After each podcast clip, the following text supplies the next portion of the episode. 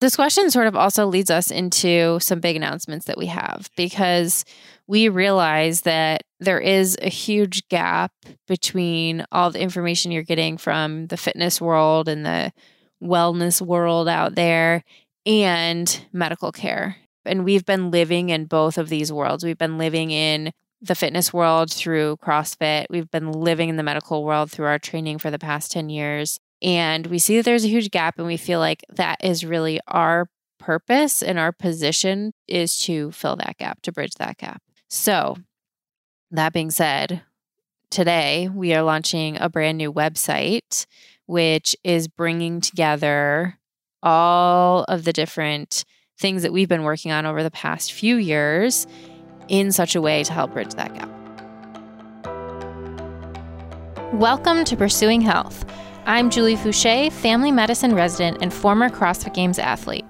Here, I bring to you information and inspiration from experts and everyday individuals for how to use lifestyle to maximize health.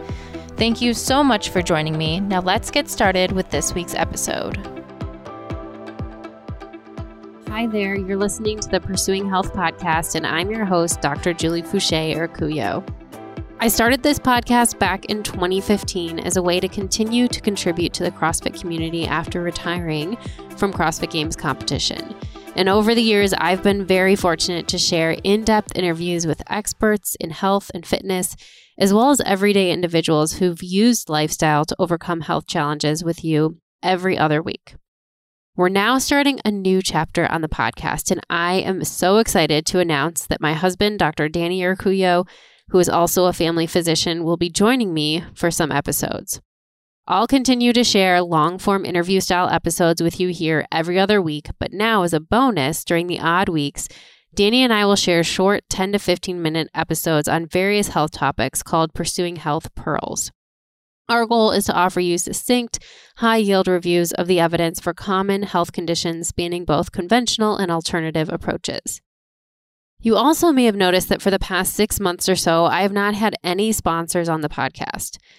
This was an intentional decision and one that Dani and I thought long and hard about. As we begin our careers as family physicians, we feel very strongly about our responsibility to remain as unbiased as possible in order to foster trust with our community and our future patients. Therefore, we've made the decision not to accept any sponsorship or endorsement compensation from industry from this point forward. That being said, in order to continue to produce great content for you here and on our new website, pursuing health.com, which launches today, we've created a subscription model. Almost all of the podcast content will remain completely free, but we will offer some additional benefits for subscribers with the goal of getting back far more than you give. So, for less than the cost of a latte each month, subscribers will benefit from exclusive discount codes we want to continue to provide you with our unfiltered opinion about products and services on the market without you ever having to wonder whether we're receiving some sort of compensation behind the scenes. So, rather than receiving endorsement or sponsorship compensation from companies ourselves, we're asking that those companies that we love, trust, and use ourselves provide an exclusive discount code to our subscribers. This will allow companies to pass along the value of our endorsement to you all without you having to wonder whether we're talking about them just because we're getting paid. Well, we already have a great lineup of discounts, and we will only continue to add to this list as time goes on. It's our hope that if you use even one or two of these codes, your subscription should pay for itself. Secondly, subscribers will also benefit from the opportunity to contribute to questions and listen to periodic exclusive Ask Us Anything podcast episodes with both Dani and I. And finally, subscribers will gain access to our Morning Five sessions, five minute movement sessions created to jumpstart your day, as well as our other online training programs depending on your monthly contribution. In addition to our long standing Train with Julie Foucher program designed for more experienced athletes, We've also created a brand new Train for Life program, which is a 30 minute, five day per week program that can be done with minimal equipment at home or on the go. So, if you've been a Pursuing Health listener for any portion of the past five years and have found the podcast to have positively impacted your life in some way, it would mean a lot to us if you would consider subscribing at pursuing health.com forward slash subscribe. We're so grateful that you've tuned in to Pursuing Health, and we look forward to this next chapter of the podcast. Our episode today is a really fun one and one you all have been asking us to do for a while now. Dani and I sit down together to talk about everything from our backgrounds, how we met, what drew us to medicine, and more specifically to primary care, as well as answering some of the most commonly asked questions submitted by you, our listeners. We didn't leave anything out here, and we hope you enjoy listening to our story. As a quick reminder before we get started, this podcast is for general information only and does not provide medical advice. We recommend that you seek assistance from your own personal physician for any health conditions or concerns. So, with that, let's get started with this week's episode.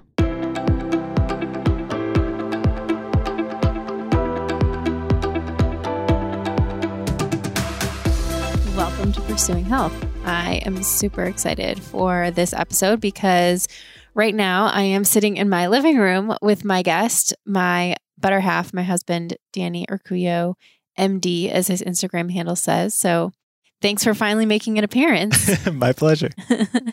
um, you guys, the listeners, have been asking for a really long time for me to interview Dani. And so I'm really excited about this chance for you all to get to know him a little bit better.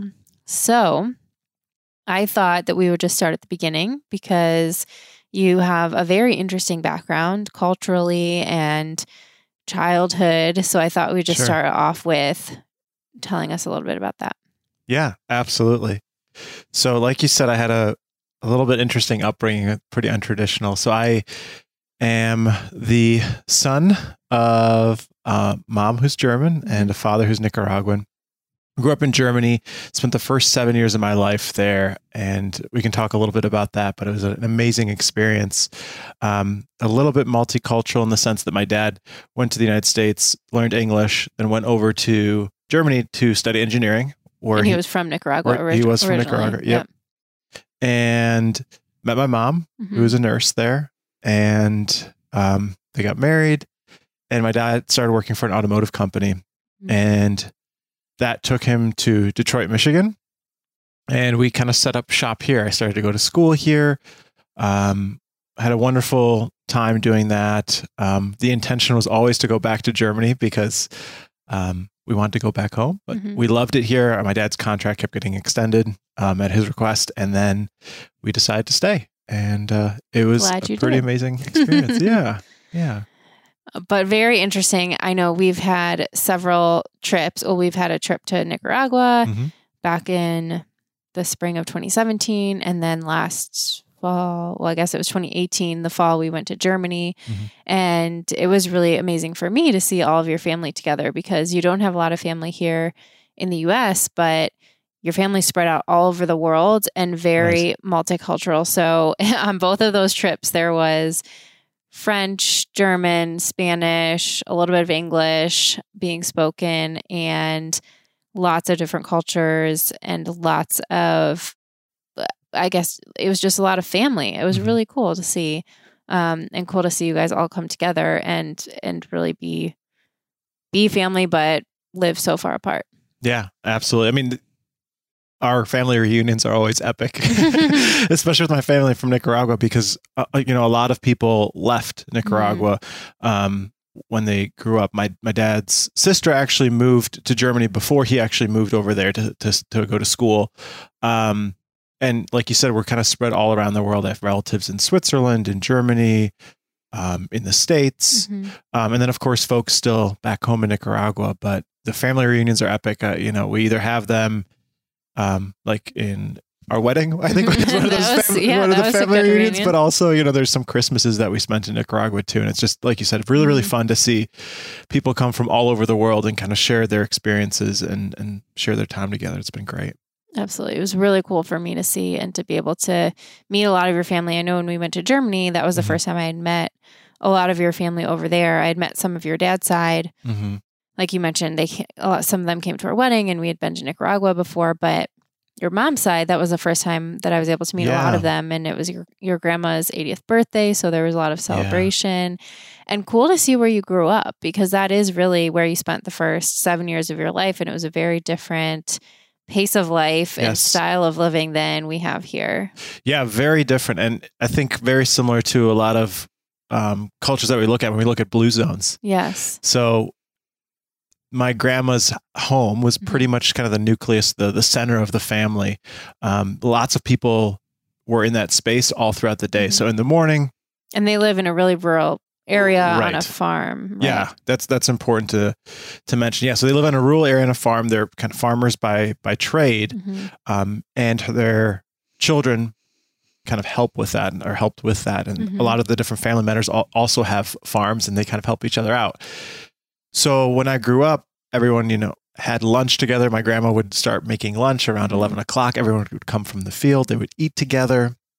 Then they would come home from the field and have dinner together. Mhm. And all throughout that were mixed different generations. So when folks weren't out working, you know, the children were in the home, Mhm. many, many different generations, you know, the the parents, Mhm.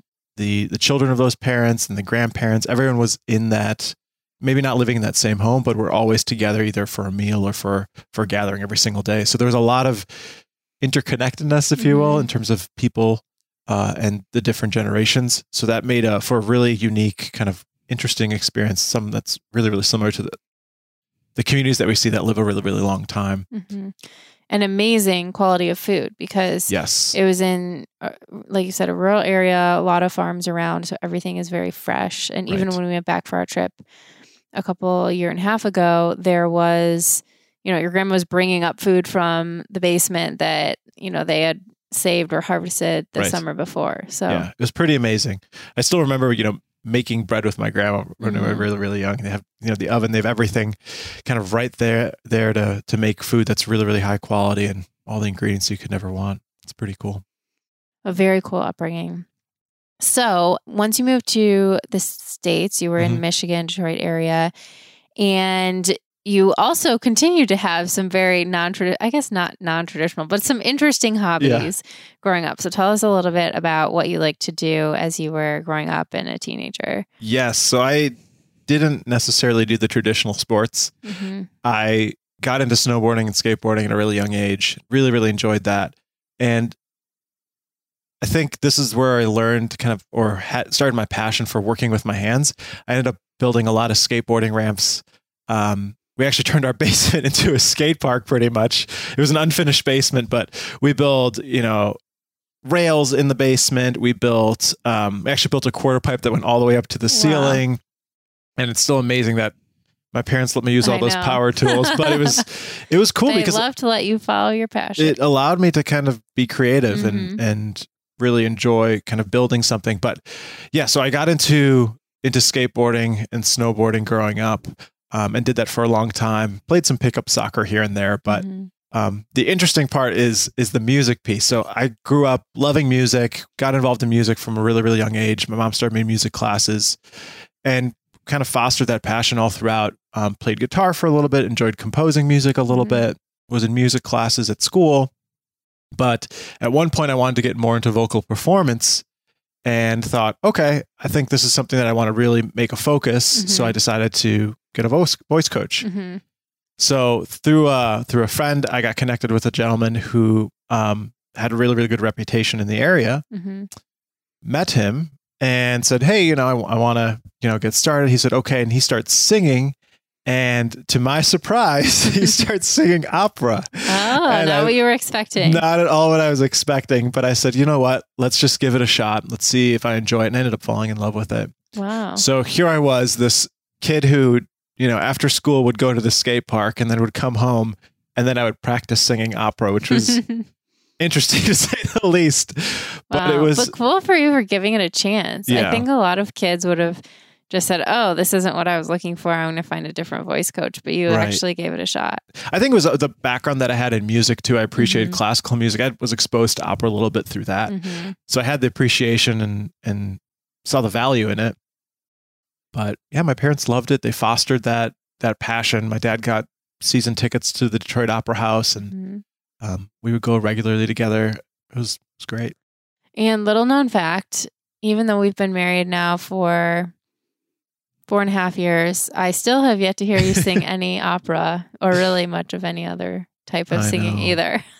I mean, from my perspective, the way I think about it is it's kind of like it's kind of like lifting weights, like deadlifting, Yeah. right? So if your muscles aren't trained, it's not going to sound as good. And why would I expose you to that? right. But just because I can't deadlift 300 pounds like I used to be It's able fair. to doesn't mean I shouldn't deadlift That's anymore. That's true. That's true. Throw that one right back at you. So one of these days I'll hear you sing. Deal.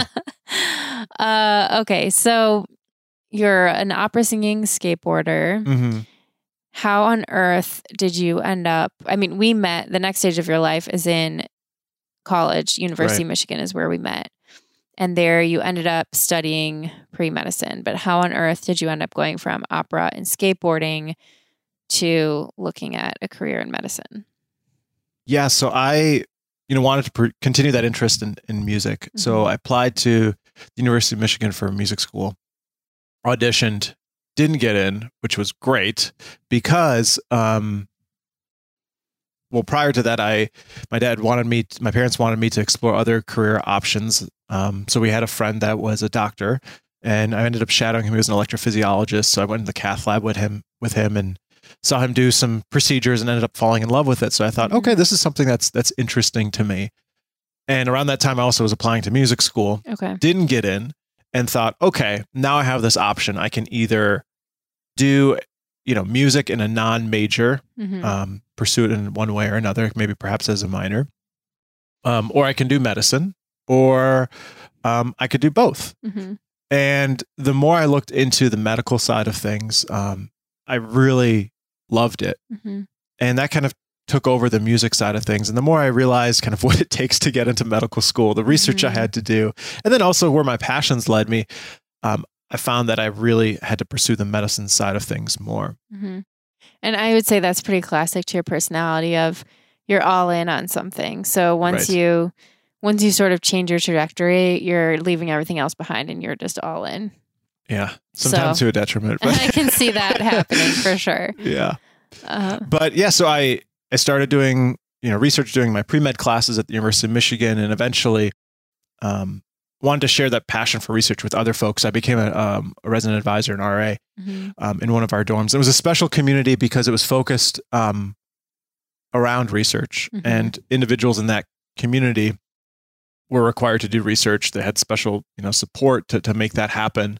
Um, but it was actually in the same building as another program Mhm. um, called Women in Science and Engineering, where Yep. you were a resident. We're super nerds. yeah, That's how we met. And in that's a, how we met. In a dorm for engineering, science, research nerds.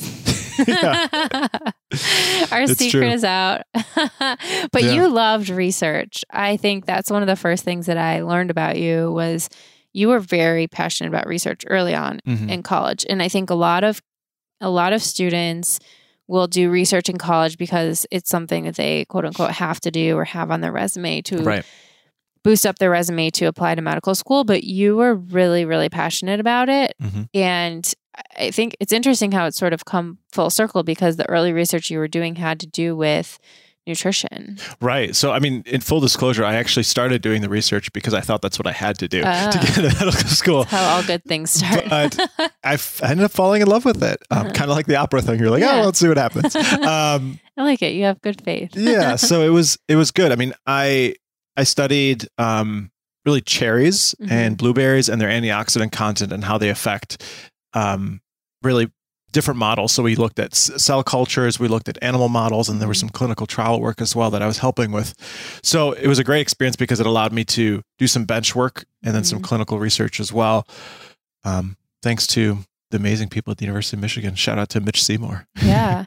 And interestingly, this was after we met. We didn't meet here, but the lab that I was working in was actually right immediately next door to your Right. lab. So, you know, it was just meant to be. Yeah, yeah. if if uh, not sooner rather than later, you know. Yeah. So we disclosed that we met in the nerd dorm for women in science and engineering and Yes. Michigan research community. And I get asked this question all the time about how Uh-huh. we met. And I tell the story all the time, but I really want to hear your side of the story here on the podcast. sure, absolutely. so I so the nice thing about our community where we were um, living is that they had lots of different spaces to study Mhm. and pretty much like mini libraries. It was really great. Um, and one of these areas had um, kind of a place where we all would would gather. There were some Mhm. windows, and I would always see you study, you'd see me study, so we saw each other through that. Um, I always saw you with your MCAT books. yes, exactly, exactly. And then we had some mutual friends, hmm which uh, also shared a passion for Grey's Anatomy. And Which I, I don't think either of us really shared much of a passion for Grey's Anatomy. yeah, I think I had watched it. I watched it religiously when I was in high school, Okay. and then I kind of stopped watching all TV once I started college. So again, all in. yeah, so I would go, you know, here and there. It would be like, oh, everyone's getting going to this person's room to watch Grey's Anatomy, so I'd hop in just Mhm. for an episode here and there. But I don't think either of us really were all that into Grey's Anatomy, unless Yeah. you were. Uh, no. what do you mean? Um, no, but you know, our friends, you know, Mhm. loved it, and we we we would always get together to watch an Yeah. episode. And one day, um, I was, you know, I, I met you through that, but then one day, um, I think you were studying for a. Was it a biochemistry? well, first you pulled up the CrossFit.com when we Right. were watching Grey's Anatomy. Oh, that's right. Yeah. So we were watching Grey's Anatomy, and I was looking at the dot com for the next day, looking Mhm. for what the workout is. Which I distinctly remember. I can still picture that computer and you Yes. pulling it up. With the main site with the the yellow back, you yeah, know, the, old version the, of the main site. the original. But yeah, I was looking for the workout for the next workout for the day, and, and was flipping through it, and then you said, "Well, what is that?" Mhm. I, you know, tell me a little bit more about that. So I told you all about CrossFit, and you know, I found out later that you were really excited about it because you'd been looking for something like that. Mhm. Um, but that's kind of how I think you discover first discovered CrossFit was was there. so thank you. You're welcome. um, and so it wasn't that long after that that we. This was also for context. This was spring of 2009, Right. or so. yeah. And you had been doing CrossFit for a little while, just Mhm. in our school rec center. So how did you find Right. out about it originally? So I found out about it kind of indirectly. I was it was around the time that that movie 300 came out, Mhm. and there was this 300 workout circulating around the internet. So I started doing that. Um, and then one of the ROTC guys um, came up to me at the at our local kind of um, college gym hmm and said, "Oh, it looks like you're doing CrossFit. Have you, have you heard of CrossFit before?" I said, "Well, no, I haven't heard of it, but I'll certainly check it out." hmm So I went to the dot com and and checked out CrossFit, and um, it's a very you know typical story. I did Fran for the first for the first time uh, as my first workout. hmm Um, took me you know a long time over 10 minutes doing you know strict pull-ups and using uh, uh, regular steel plates and then dropping them every once in a while was probably really obnoxious Mhm. and then of course spent you know a couple minutes in front of a trash can and uh, oh gosh. not not the best way to start CrossFit. I you I know would not recommend I that would to not anyone recommend today. it. Yeah, Fran is your first workout unsupervised. right, right. So that's a college way to do it. it is a total bro thing to do. Just kind of try to muscle through it, but it was great. Um, I still remember working out in that gym too. We would work, I mean, we joined the gym not that long after the CrossFit affiliate, but there was a couple times where we would go and do workouts there in between classes. And I still remember one time doing the San Francisco Crippler. Do you remember that? I think I can't the one where we had to run from downstairs to upstairs because Yeah. there was a I want to say i don't remember the weights, but it's thirty back squats Yeah. and then a one k row. I'm Yes. pretty sure. Oh, it and so we row, had to run from the squat rack all the way downstairs to the Mhm. rower, and you were like legs were on fire. um, good times. oh, Anyways, that's a good one. sorry. So, anyways, we you had been doing it for a little while. Yeah. You told me about it. Mhm. We started dating. hmm I was I was obviously interested in you too, and and in CrossFit. Um, and then we started going to our local gym. But how did you first know that I was interested in you as well? Well, I'll let you tell this story because you tell it so much better than I do. no, no, no. You can tell it. okay, fair enough. So I don't think we've told this story before. I always I tell the other part, but sure, this is embarrassing. it's not that Mostly embarrassing. embarrassing for me. Okay, that's true.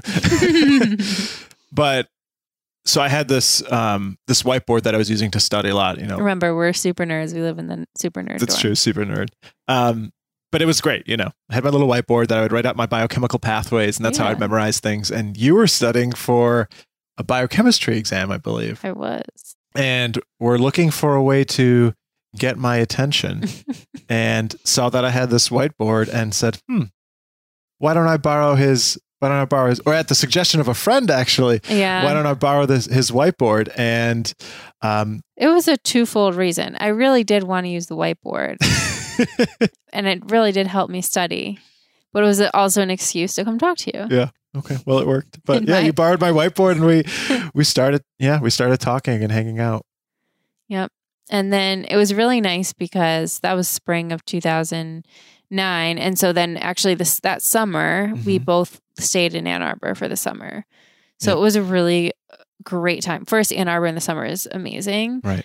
But second, we were able to actually spend a lot of time together and kind of start a relationship, which was really, really nice. And of course, we also joined the CrossFit affiliate. Yes. And so that was our first summer really going to the gym, which was called Hyperfit USA. Right. Right. Very special place. Yes. And um, you were studying for the MCAT, I believe, I was. that summer. Yep. And I think you actually ended up postponing your test a little bit because we were spending too much time hanging out and not enough time we were laying the foundation for this amazing I know. relationship that we have. I know. Yes. Well, I appreciate your patience because uh, I'm sure I was trying to distract you from studying. it was worth it. Yeah. And everything turned out okay. Everything turned out fine. Yeah. So, yeah, you were studying for MCAT. I was doing research that summer and you ended up taking the MCAT. And then, so at that point, you had already decided that you wanted to apply to med school. But hmm I mean, when when did you know? So your major in undergrad was microbiology. Correct. You said you mentioned you had sort of had this early bug of shadowing uh, your dad's friend when you were in high school, but when did you know that you actually wanted to go to medical school and that's how you wanted to direct your career rather than doing research or doing something else related to the health sciences?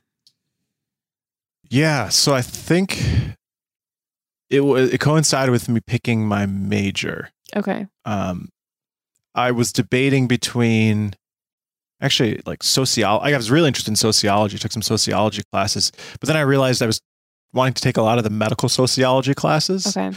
Um, took this really amazing class actually about childbirth in Scandinavian countries and how what a great job they do over there. Wow. Uh, which I would have never classes expected. that you get to take in college. I wish I could go back and take more of yeah, them. it was incredible.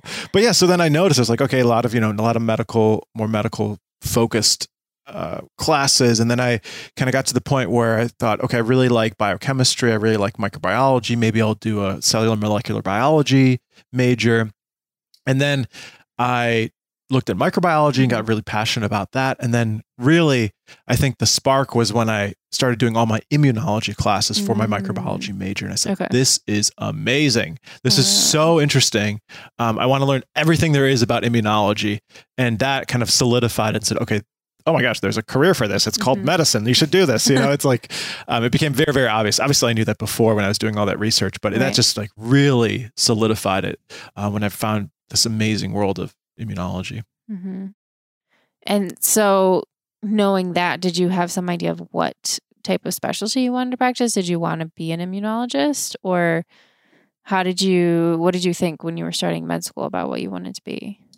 I wasn't really quite sure what I wanted to do in terms of a Mhm. specialty. Um, it was I thought you were going to be a surgeon. right. No, but once I got to medical school and I, I got exposed to, to transplant, transplant surgery, um, I thought it was really, really interesting. So I, I knew I wanted to do something in immunology, something Mhm. with microbiology, and something with with my hands. You know, Mhm. because of the ramps that I built and the research that I was doing. So I I really thought I didn't even think about the the immunology part of it, but even just knowing you in that time, I thought you were going to be a surgeon, hundred percent, just Yeah. because you were very. It just seemed like the right fit. right, You liked to fix things. You like to do things with your hands. You like to be sort of like have a problem, Mhm. Fix it with a solution, and move on. right, but, not But- very different. But now a lot has changed. Medical school will do that to you. Right, You go right. in thinking you want to do one thing, and you come out Yeah. doing something completely different. so yeah, I mean, I'll I'll continue the story. I you know I I got to medical school. hmm learned about this field called transplant surgery and said, "Oh my gosh, this is amazing. This is exactly what I want to do." And became more involved with the transplant folks um, at Cleveland Clinic and hmm the amazing thing about Cleveland Clinic is that it's such a small school and a lot. Yeah, which we should talk about because you almost didn't apply. Yes, that's true. So thank again, thanks to so many good things happen because of you. It's just incredible. Well, uh, likewise. it's been a good relationship. but yeah, I was I was applying to all these different medical schools and I was actually looking at MD PhD programs too because of my passion for research. And there was this I was applying to Case Western University here in Cleveland, Ohio, and there was this tiny little checkbox um, about, you know, that had an additional application that, you know, allowed your there was essentially another application for another Mhm. program within Case Western University's uh, School of Medicine, which was the Lerner program, the Lerner College of Medicine, which is a program that um, is pretty much housed at the Cleveland Clinic in Mhm. partnership with Case Western, which has a one year research component. But I was like, I am so over filling more, filling out more You know, applications. you had to write a couple more I had a couple of, I wrote if you a wanted to couple apply to essays. that. Exactly. And I was like, I'm so over this. And then you said, why don't you do this? Come on, you're going to regret it if you don't. So I did. hmm And You're welcome. it was such a great idea because when I went to interview there, it had such an amazing experience. I know. When you came back from that interview, you were so excited. I actually closed, you know, you know, I, I knew that I wanted to go there. And as soon as I got my acceptance there, I closed all my other applications Mhm. knowing that, you know, that is exactly what I want to do. And that's exactly the program that I've been looking for.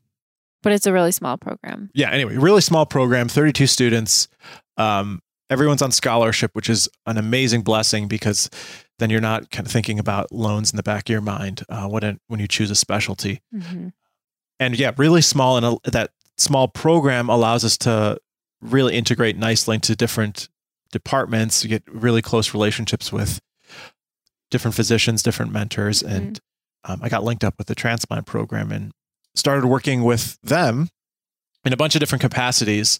One one way was i was doing research with them you know doing some clinical work um, and then also some translational work later which we can talk about but um, also shadowing so I went on transplant runs with them in the in the middle of the Mm-hmm. in night. the middle of the night in a tiny airplane, which is terrifying to me. I would never volunteer to do that.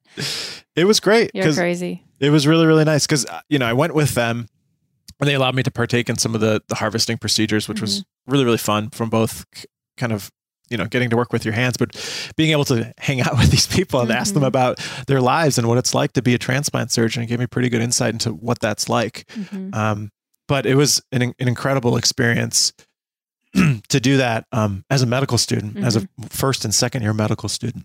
Mhm. So, yeah, got linked up with them, um, and You really thought you were going to do transplant surgery? was convinced I was going to be a Mhm. transplant surgeon. I was like, "This is it. I love this. This is so neat."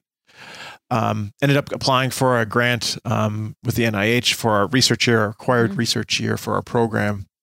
Ended up getting that grant um, and did uh, an extension of a project that was already running. So the project that my lab was doing was um, we were essentially doing warm perfusion of livers, where traditionally you were putting livers on ice and then transporting them and then putting warming them back up and putting them into a person Mhm. and that was really really kind of an area for a lot of innovation because we've been Mhm. doing it for so long so what we were doing is we were hooking them up to a machine and then providing the liver with blood and nutrients so that we could Mm. assess the organ in transit Mm. which is really powerful because it allows us to assess the organ as well so if it's you know sometimes we implant livers and they don't work out and then it's a whole nother operation it's really risky it's Mhm. quite dangerous. So by us being able to assess the liver in transit, we can get a sense of if it's going to be successful in the person. Mhm. And the idea was also that eventually we'd be able to resuscitate that organ. So Mhm. some organs are damaged, maybe the donor's unhealthy, or the donor's been, um, yeah, the donor's been unhealthy. So we need to, Mhm. you know, figure out a way to, to bring it back, if you will, and expand the donor pool. Mhm. Um, so we did some work with I did some work with that, helped with that project, and then I was tasked with kind of setting up a similar program for kidneys. Mhm. And kidneys also have a similar um, preservation kind of protocol. We put them, you know, on, on on ice, if you will. And I started doing the initial experiments for warm perfusion of kidneys with the, same concept as the liver, Mhm. uh, where we'd want to be able to assess the kidney and potentially resuscitate it. Um, so I did a lot of um, harvesting actually from animals. We would Mhm. go down to our robotics training lab for surgeons at the Cleveland Clinic, harvest those organs, develop a protocol to resuscitate or assess those kidneys. Um, so it was really great because I was able to combine, you know, the technical skill of harvesting the organs, um, but also, you know, trying to set up protocols. It was very cerebral in that sense and very innovative. Um, really, really interesting experiments. The thing that I, you know, look back at now, I mean, I'm not a transplant surgeon now, obviously, but the thing that I really took away from that experience was this this attitude that that you failure is kind of more of a choice. Mm-hmm. Um, you have to make a decision to fail, at least when it comes to kind of academia, because you Mhm. could always keep trying. You keep trying something new all the time. Mm-hmm. And w- my mentor, um, Dr. Cristiano Quintini, um, he, you know, we had lots of discussions about how to design certain experiments. Whenever something would go wrong, you know, uh, when I was naive and I was, you know, in the beginning of the process, I would say, "Gosh, I can't figure this out. You know, this this, this must not work. Uh-huh. We we got to find it another way, or you know, th- this just isn't going to work." Mhm. And he would say, "Come back to me in three hours with different potential solutions. Mhm. This is this is possible. We're going to discuss it." So I'd have to walk back, you know, from his Mhm. office back to the lab, and figure out different solutions, uh, different things that we could try, and um, that is what we did. Yeah. Kind of an iterative process, and that, to, you know, it taught me this this concept that you might not have the answer, but you can keep trying things, trial and error, go and go. And it Mhm. sounds like a very, you know, elementary lesson, but it was something really, really powerful to me. and That's kind of an attitude that I bring towards everything that we do now, Yeah. be it, you know, medicine, our business, the care of our patients. It's just, you just figure it out. You got to come up with solutions. There's no giving up. And You can always take a step back and take a fresh Exactly. look and approach it from a new angle. exactly. That's a huge lesson. So So you were yeah, so you were obviously huge life lesson there regardless of whether or not you continued with Mm-hmm. transplant surgery. But then eventually you went on, you did your clinical rotations, you did your surgery rotation, mhm. and then you started to figure out that hey, maybe surgery isn't exactly what I wanted to do. So Yeah. Can you take us through that cuz it was a that was a tough process. I think for anyone going through a big life decision as you do in that phase of med school where you have to decide what specialty do I want to practice Mhm. or anyone else in any other transitional period in life it's really uncomfortable it's really unsettling not to have a clear path ahead so take us through sort of what you went through in that period and how you ended up in family medicine the best specialty of them all Right. So I, as you said, went through my rotations and got a taste for what it's like to be a surgeon. Mhm. You know, very very small taste, you know, in terms of the rounding and and the you know the the responsibilities that are involved in that, um, and had other interests outside of medicine as well. I was, you know, we we were in cro- involved in CrossFit Yeah. during medical school. Um, we actually went to the games and which actually people may not know about you you have competed at the crossfit games that's true. yes i just wanted to bring it up this is true. Yeah. So tell us about when did you compete in the CrossFit Games? 2011. hmm So yeah, we'll take a little, you know, A little, Little detour. detour. We'll come back to the family medicine story. yeah. So a little detour. Um, so Julie and I, you know, we started training the exact we did the exact same programming We did. for years. 2009 And summer. for some reason, you just phew, just took off, just gifted genetically. it was Um, different times. I don't yeah, know. just unbelievable. Um, but yeah, we did the exact same training, and I went to. I was a year ahead of you. Yeah. So, so you went- went, on to the Yeah, I went. to, medical school. I went to medical school. You you were still in school at the University of Michigan, and we were training. You know, I was coming back actually all the time to train with uh, Mhm, at, at Hyperfit, um, and we made a team. mhm. And because I was coming back all the time, it kind of worked out that I was spending enough time in Ann Arbor and training enough in Ann Arbor that we were able to create a team. Mhm. And yeah, we took a team to the 2011 regionals. Um, So that was the year that I.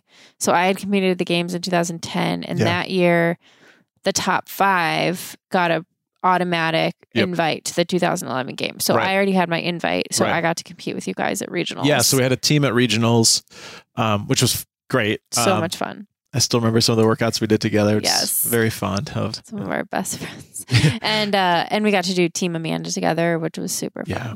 That was really cool. hmm We set a world record in that for like We five minutes at the until time. No, it was actually it stood for a little while, and then Oh, did it? I think Okay. it was the invitational a few years later that oh, okay, broke it. Mhm. sure.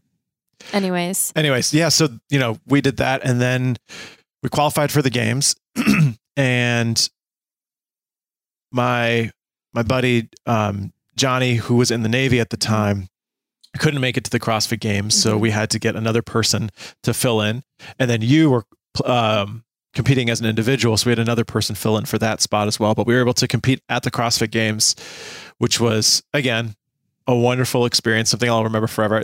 I still remember this finishing the last workout in the stadium, Mhm. um, and just you know being able to take a step back and and and look at everyone. It was just the most amazing feeling, and it's interesting because it allows me to relate to kind of your experience at the games multiple times and to kind of think about, gosh, what is she feeling when she's there? Obviously, to a very small degree, uh, No, But it was- thing. it was powerful. That tennis stadium was really cool. It was the I was just thinking about that the other day, looking at some pictures, and it was just a really special venue. really It special. was really, really cool. So Yeah. I'm glad you got to have that experience too. Yeah. So, anyways, um, back to Yeah, family so- medicine. yeah, so How I- did you get to family I obviously medicine? had a lot of other interests Mhm. um, in medical school, so CrossFit being probably the major interest. Mhm. um, major interest besides going to medicine uh, into medicine um, and realized that you know being a surgeon and being the type of surgeon that i wanted to be it was going to be hard to juggle a lot of my other interests because i knew i wanted to do something with crossfit eventually Mhm. And i didn't really understand how to make it. There was that a point in time where you almost dropped out of medical school to start a CrossFit affiliate. yes i did yeah we actually were looking at Talk spaces About, talking about going all in, I had to pull you off the edge of the cliff on yeah that one. yeah because I saw that okay, you know, this was again part of my personal growth. I thought, okay, I'm going to be surgeon. I'm going to be surgeon. If I'm not going to be surgeon, I'm not going to do medicine. Mhm, And I love CrossFit, so if I'm not going to do medicine, I'm going to be a CrossFit coach mhm, because I saw the power in that. mhm. Um, so you, you know, pulled me back from the ledge and said, you know, let's think about this a little bit. There's other specialties besides surgery. Yeah. And around that time too, we um, we took a trip. My family and I took a trip to Nicaragua. Mhm, And that was probably a big turning point because I saw the people there suffering from the exact same diseases as people were suffering from here. mhm. And this was in the midst of my kind of quarter life crisis or whatever you want to call it. Uh, And by that you mean chronic disease, lifestyle chronic disease. Yeah, chronic disease, diabetes, high blood pressure, um, all the obesity, all the Mhm. diseases of, of, you know, of our diet really Mhm. and, and our interact inactivity. And I thought, okay, this is obviously a global problem. Mhm, Um, and where do I want to sit in terms of the solution? Do I want to be at the very end of the spectrum mhm, where we're transplanting organs because of fatty liver disease, or do I want to be able to prevent those things from happening in the first place? So then I came back, tried to find a way to combine, you know, a surgical and kind of Mhm. primary care flair type of specialty, and got interested in ENT. mhm. Um, and then eventually thought, okay, I'll have to, I have to check out the other primary care specialties as well. Mhm. So I looked into internal medicine and then did, did a, a an elective at family medicine at the Cleveland Clinic. And kind of a week into that, I th- I thought this is this is it. Mhm. This is exactly what I would want to do. Didn't realize until then really that I- I really loved the longitudinal piece of things. You know, Mhm. being able to forge relationships with people, um, talk to them about diet, nutrition, all the things that I love talking about in the CrossFit gym. I was like, well, gosh, they're doing this a lot in a specialty in medicine. this is really great. So, you know, that that kind of caused me to shift my trajectory to to family medicine really.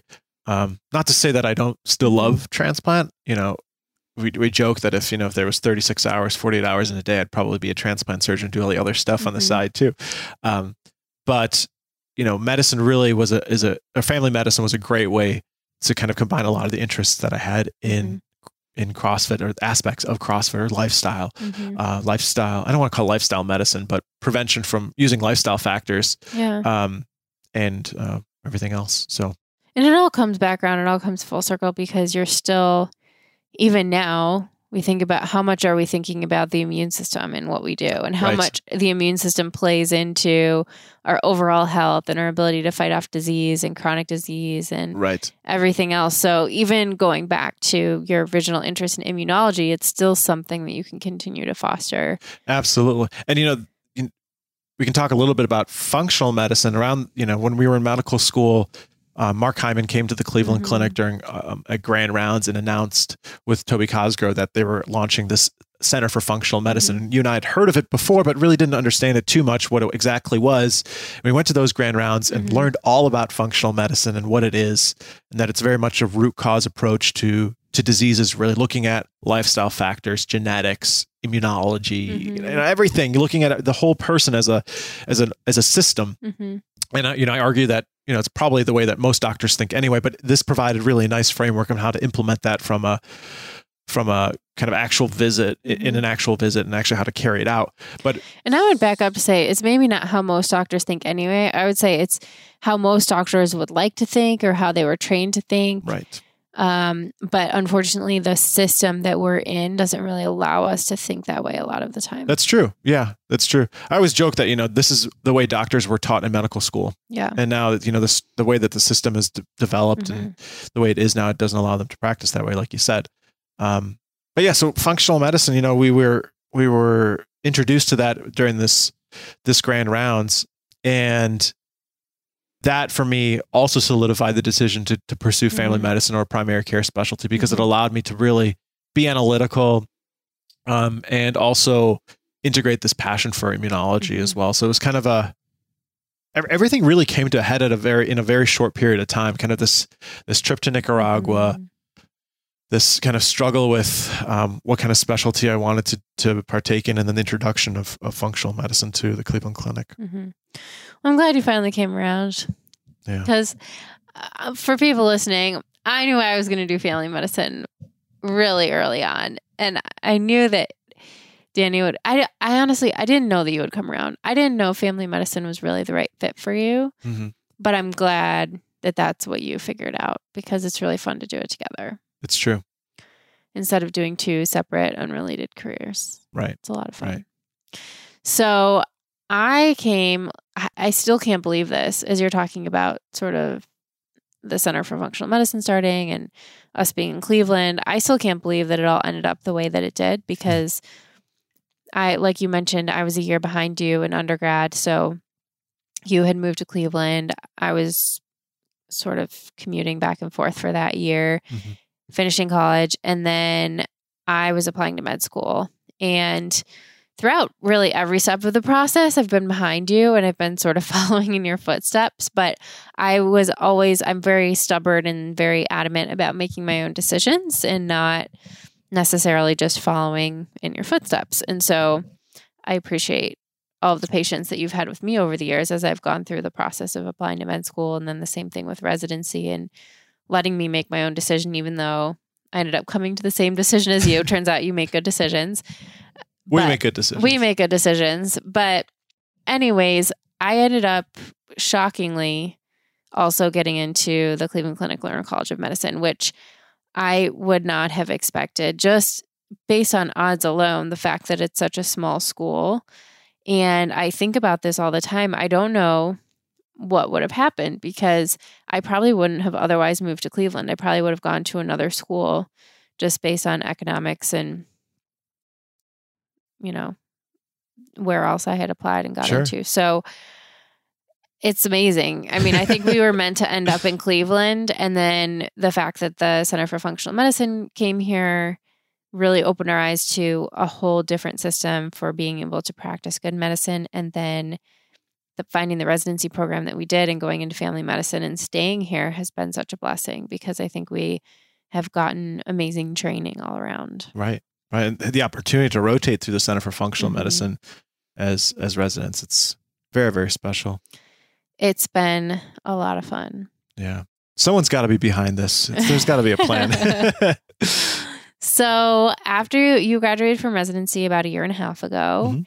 And you decided that you were going to do something a little bit different. So right now you're actually practicing primarily online, Mhm. but still doing primary care. So can you tell people a little bit about what you do there? Yes. So there's a big boom for telemedicine right now. Most people know telemedicine in the in the sense of urgent care. So Mhm. Teladoc, things like that. You got to run your nose. You can talk to a doctor online for like 50 bucks or something like that. hmm The company that I work for called SteadyMD has kind of taken that to another level. Their their platform pairs you with a physician that that physician kind of becomes your physician, your personal doctor, Mhm. and you can talk to that individual. You know, have as many appointments as you need. There's no limit on appointments. You can text back and forth, and that doc is kind of like your your your person, Mhm. if you will. And this concept of direct primary care, the direct part is it refers to the payment model. And the way it works is similar to a gym membership. You pay a fee, typically around 70 to 100 or so bucks, and that um, covers the visit cost. Mhm. And that's essentially what we're doing virtually, covers the visit cost. So someone pays Well, the it's, company. but it's a monthly fee, right? Right. It's not. It's not per visit. Nope, it's not per visit. It's a monthly fee. So if Mhm. you you know you have something going on, it's a hundred bucks a month. If you got you know and you you need to see the doctor you know weekly for a month, still hundred bucks. Mhm. Or if you don't need that person, that's still hundred bucks. So that way, um, it it works out from a financial perspective for both the physician and the patient, and you remove all the red tape when it comes to billing for visits and things of that nature. The additional advantage of doing um, a payment model like that is that it allows the practice to negotiate prices with other labs and get medications at a discounted price. So for, in our in our model, in our um, in our clinic, virtual clinic, if you will, um, we're able to get discounted prices for labs, oftentimes cheaper than if insurance truly did cover those labs. Now, people still have insurance. Mhm. Um, usually, it's a higher deductible plan, so they have some sort of coverage for big catastrophic events, car accidents, cancers, things like Mhm. that.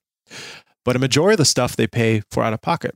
And really, I think that's the way a lot of medicine and, and payment for medicine is, is going anyway, because healthcare is getting so expensive that most people are forced into high deductible plans anyway. So it's Mhm. becoming a, a cash market anyway. Right. Whether you like it or not. Yeah. I mean, someone's paying for it. Whether it's you, whether it's your employer, whether you're paying extra out of pocket for a deductible. Yeah. It's coming from somewhere. Yeah.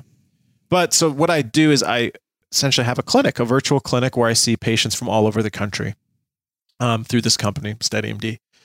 And I have my panel of patients that I communicate with every day. Um, they call me if anything comes up. We schedule appointments. I can order, you know, labs, imaging, medications, just like a regular doctor in the office. And if they need a physical exam or some sort of specialist referral, I can send them to somebody local. But majority of things we can take take care of virtually, and it, it really it's, it's a nice testament to what they always taught us in medical school, and that you know the the history is ninety nine percent of it. Mhm. So by having more time, having you know our initial visits, thirty minute um, follow ups, you can actually get a good history, Yeah. and you end up doing, I think, a lot less testing, and you might actually replace some of those physical exam um, maneuvers that you would need to do in the Mhm. clinic. At least that's my my my take on it. Um, so yeah, I've been doing that since I graduated uh, full time, but I was doing it as a as a resident moonlighting as well Mhm. um, I was, you know, the way this all started, the way I started working for them was they actually reached out to you Mhm. um, because um, they saw your involvement in medicine, saw your involvement in the CrossFit world, and said, "Wow, what a great partner this would be." And at that point, you were in your training where you couldn't quite see people unsupervised yet, so Mhm. you referred them to me, and I was more than happy to speak with them because they were interested in creating a virtual direct primary care practice for uh, CrossFitters, people who do functional fitness. Mhm. So as a resident, I was able to build the first, you know, medical practice specifically geared towards CrossFitters, which talk about dream job, uh, Right. which was amazing to do that as a as a resident. Um, And, and, now you're living the dream. You have an office in our Yes, exactly. that we're members of. right, so now I would work for them full time. My office is in in our local affiliate. If, I, if there's people close by that are part of the they're kind of local and on the SteadyMD platform, I'll just Mhm. see them in person. Um, but it's been really really special. It's allowed it's allowed me to kind of build a practice from scratch with an incredible team. Certainly not doing it on my own. Um, and then our team, we've also been able to develop a fully virtual functional medicine practice too Mhm. where we can see folks from all over the country. Um, and that's growing to be something really, really special. Um, we've got, gosh, I think maybe like four or five docs in the functional medicine practice now, Mhm. and, and dozens of doctors on um, kind of in the in the lifestyle practice as we call it, um, the non-functional medicine practice. So It's it's been grown a lot. really cool. Anyway, just really excited about this, as you can tell. I, I think it's it's a really amazing um, concept Mhm. and I think one that's going to be um, it's going to be more accepted and seem less kind of out there as we're doing more and more things online. Absolutely.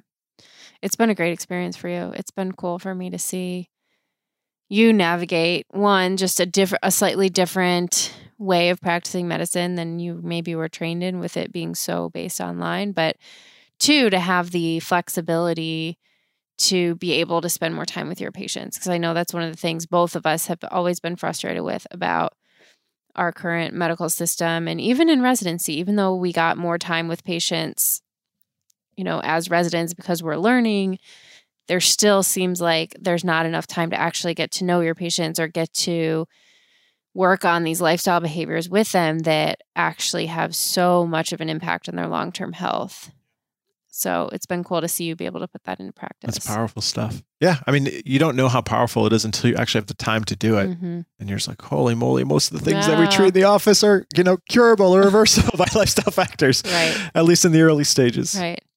Diet, exercise, sleep, stress. And relationships. In relationships. Yeah. So I want to talk a little bit about CrossFit Health because yeah. I have talked about it before on the podcast. I've interviewed Greg Glassman recently we had uh, Michelle Moots as well as Jaros PT on to talk about some unique aspects in the CrossFit Health Initiative and how they're working with special populations or individuals with chronic disease or older individuals and applying the CrossFit principles to those populations. But you and I have both been around since the beginning of the announcement of CrossFit Health, which was in early 2018. And we both went to the very first CrossFit MDL one seminar, which is essentially the same CrossFit level level one seminar that happens around the world every weekend in multiple locations. But it was, you know, Greg Glassman, the founder of CrossFit, decided to put these on for free for physicians a few times a year. So we went to the very first one. It was at Cro- the CrossFit Ranch location where the original CrossFit Games were held. And since then, we keep going back. So I've tried to go back to as many as I can in a teaching capacity on the seminar staff. And then now, simultaneously, these seminars are held at CrossFit HQ. And in the next room, they hold a conference, which is essentially a opportunity for people who've already been through the MDL1 seminar to come back and learn from some pretty amazing speakers that CrossFit brings in. And you've been able to go to most of those conferences. Hmm. So I'm interested in your perspective about how CrossFit Health is evolved and what is happening from your sense in these conferences because I you know, I love teaching the seminars, but I also sometimes wish I could be in the conferences and hearing what's going on in the other room. Yeah. So the goal of CrossFit Health, as I as I understand it, is it, there's multiple aspects to it. One is to educate physicians on the CrossFit methodology to see the power of that, the power of the movements, the ability to reverse chronic disease through CrossFit, mm-hmm. the CrossFit community, the communities within the gym, and you know the power of relationships. That's one thing, something that most people aren't mm-hmm. exposed mm-hmm. to, and you know, physicians unfortunately I think have in general a pretty poor understanding of what CrossFit is, which then leads to the perception that it's dangerous, mm-hmm. even though the evidence and the research shows the contrary. And even for I think the average person doing CrossFit, until you finally go through the level one seminar, it's hard to fully understand the scope and the purpose and the methodology behind what we're doing. Mm-hmm. You know, it all makes sense in the gym, but there is so much more that, that those are my favorite parts of the seminar, the theory lectures where you talk about the definition of CrossFit and what fitness is and what health is mm-hmm. and why we do what we do. Right. So that's the first part, um, I think, of what CrossFit Health is trying to accomplish. The second piece is trying to bring to light the corruption within medicine. And it's something that, you know, you're certainly not taught in medical school. It's, and the, the way that they're presenting that is by inviting a lot of very, very prominent speakers and having them talk about that. Mm-hmm. And they do that from multiple different perspectives. The one perspective is is teaching the physicians that attend these seminars on how to actually look at the literature mm-hmm. by providing examples of corruption in literature. Probably one of the most prototypical examples is the argument for statins mm-hmm. and the exaggerated benefits of statins. And then also talking about um, the nutrition, uh, using nutrition also as an example of, of corruption in science. So it's not that they're you know, trying to, you know, trying to stir people up and, and try to, you know, say like, oh, the medicine is so bad. But mm-hmm. they're really just trying to bring the truth to the surface to mm-hmm. see this is the state of medical literature. This is the state of medicine at this point. Mm-hmm. now you know. We're putting you all in one room. What are you going to do, about, it? right? So that's exactly it. So the, it's really about arming physicians with the knowledge that you know CrossFit is this powerful uh, methodology that for for good for curing and reversing chronic disease, Mm-hmm. but also presenting them with the state of current medicine, the, uh, Mhm. of the literature, and, and causing them to kind of question what they're thinking as well, or questioning what they've been taught, Mhm. and providing a forum for us to network on a pretty regular basis, kind of every three months or so. Mhm. And all this really came up because of Greg and CrossFit getting pulled into a lawsuit basically for some research that had fabricated data about CrossFit injuries. And through that, he, it really opened his eyes to the influence of industry in a lot of the medical research, and especially industries like the sugar industry, the soda industry, processed foods. I mean, the level of corruption that he uncovered, I think, was very unsettling. And that's what sparked him to want to share this on a larger platform. And through that, he has been able to pull in some amazing experts and leaders in the field, researchers, very prominent um, researchers and physicians at prominent universities from around the country or, or the world that come to these conferences to speak.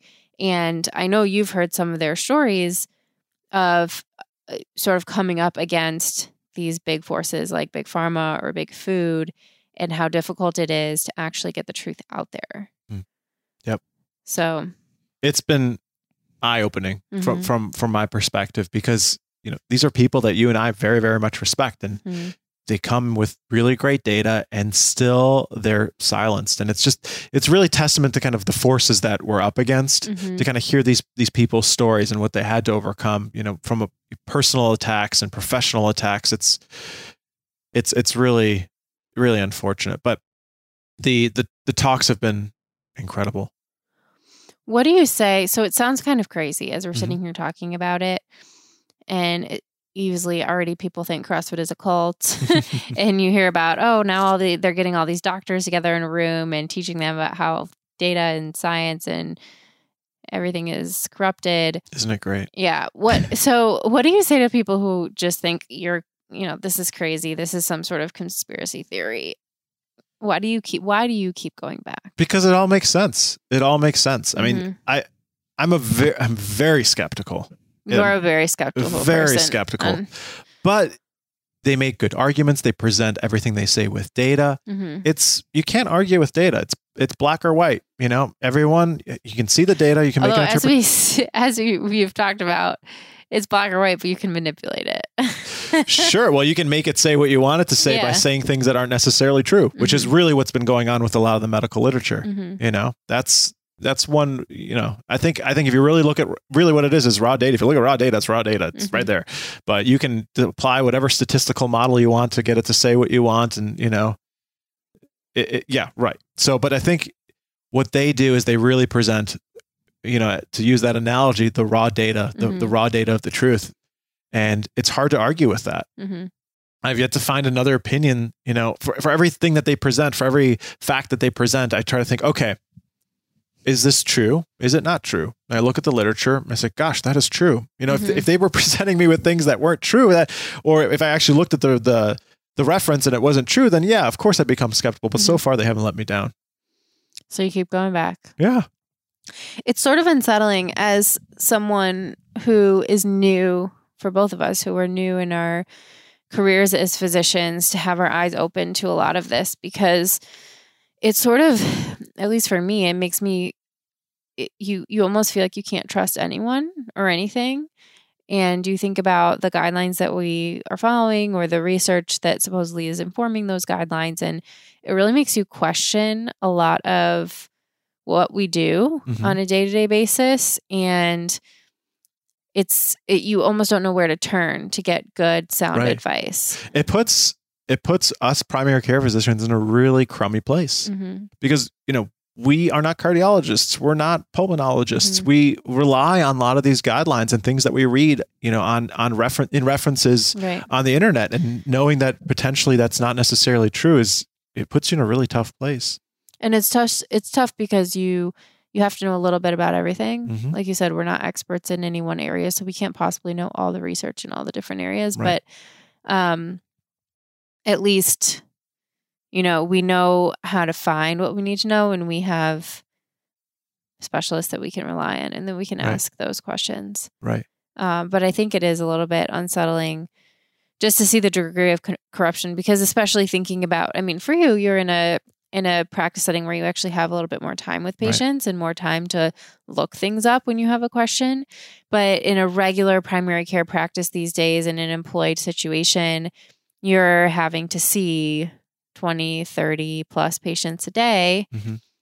15 20 minute appointments and there really is no time to be able to go to the primary research and look things up yourself Right. and so you really do have to rely on guidelines almost with some blind faith that that the guidelines are giving you the best information Right.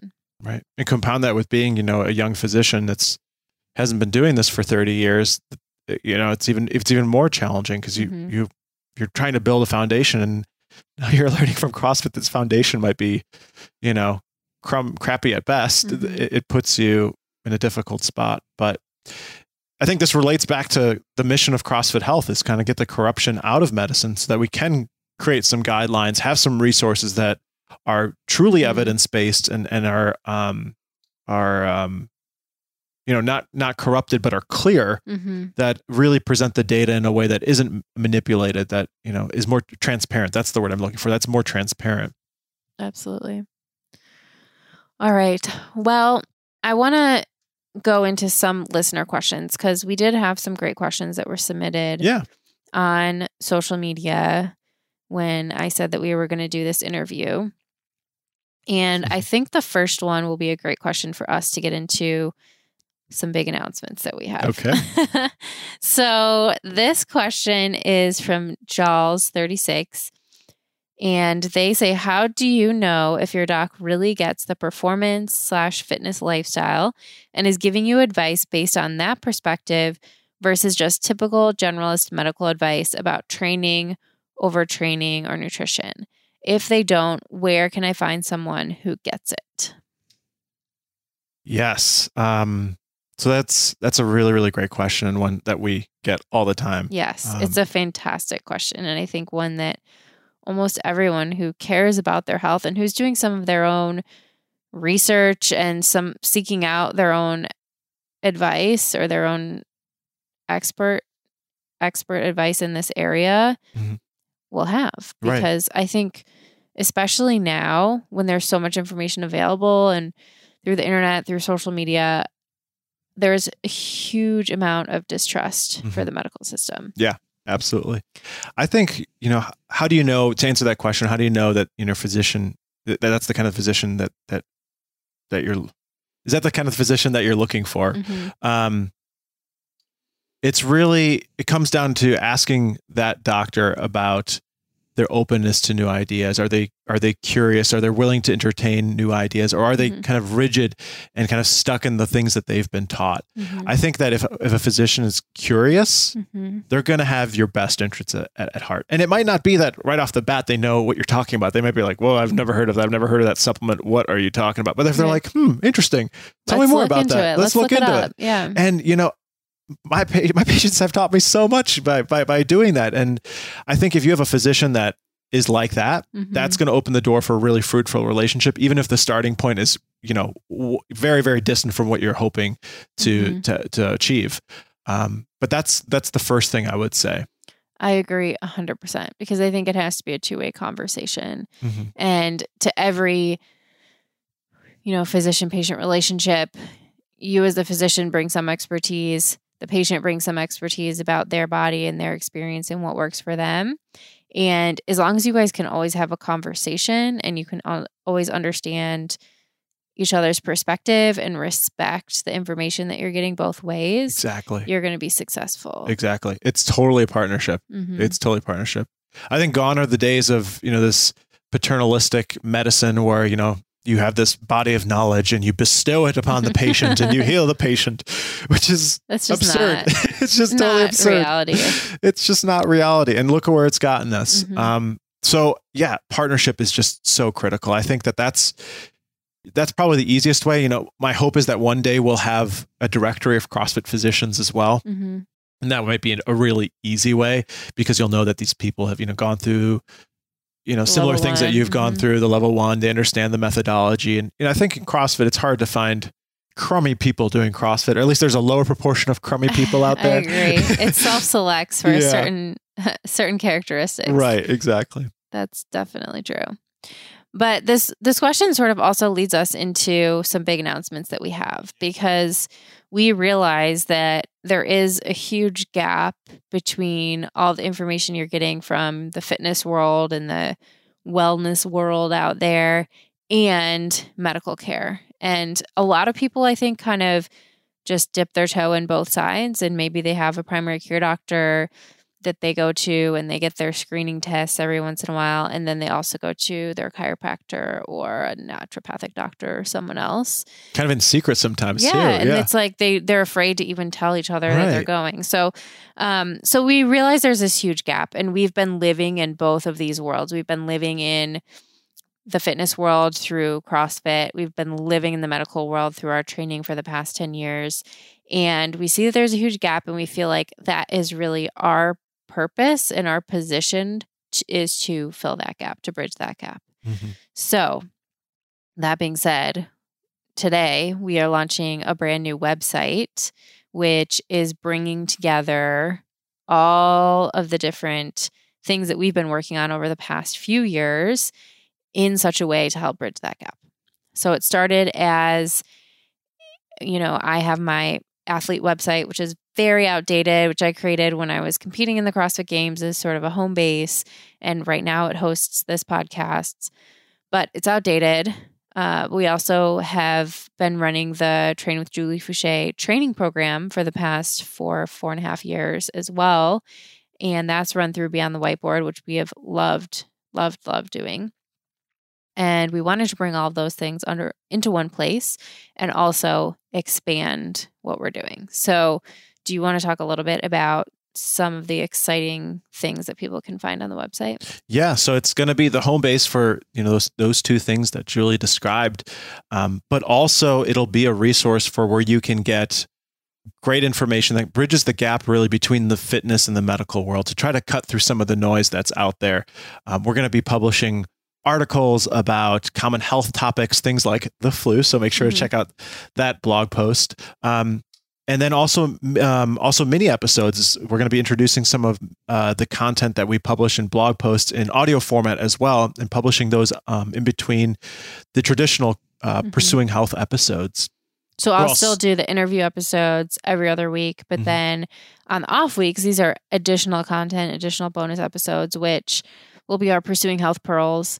And the goal is for them to be very short, actionable 10 to 15 minute episodes on various health topics. So next week, you can look forward to a really quick one on cold and flu remedies, which is super timely right now because the flu has been really bad this season. Um, but other topics, basically every other week, just to get a little bit of information that hopefully will be enlightening for you. It's not medical advice, but it's information. That's right. That's right. So, in addition to that, we're also launching two different, we'll call them movement programs. So, one is called the Morning Five. And if Mhm. you've been following either Julie or I on Instagram over the last, I don't know, couple months, we've been doing these Morning Five sessions, which are just five minute movement sessions to prime your body for the day. It doesn't require any equipment, just body weight and maybe four by eight feet of, of Mhm. space. Um, and it's there for for any ability level, really. And that started really out of necessity for us. So Mhm. we started doing that back in med school when we had really early rotations or we were sleep deprived. And you discovered it actually, I think, because we had an assault bike in our house and you would just hop out of bed at whatever four something in the morning and just hop on the assault bike and ride as fast as you could for five minutes and oh, oh, suddenly you're awake Yeah. so we sort of took that and ran with it and some days it's something really intense to really get your blood flowing and get you to wake up like burpees. Some days it's just gentle stretching to get your body moving but i have found it to be incredibly useful for transitioning into the day to preparing your body and your mind for the day.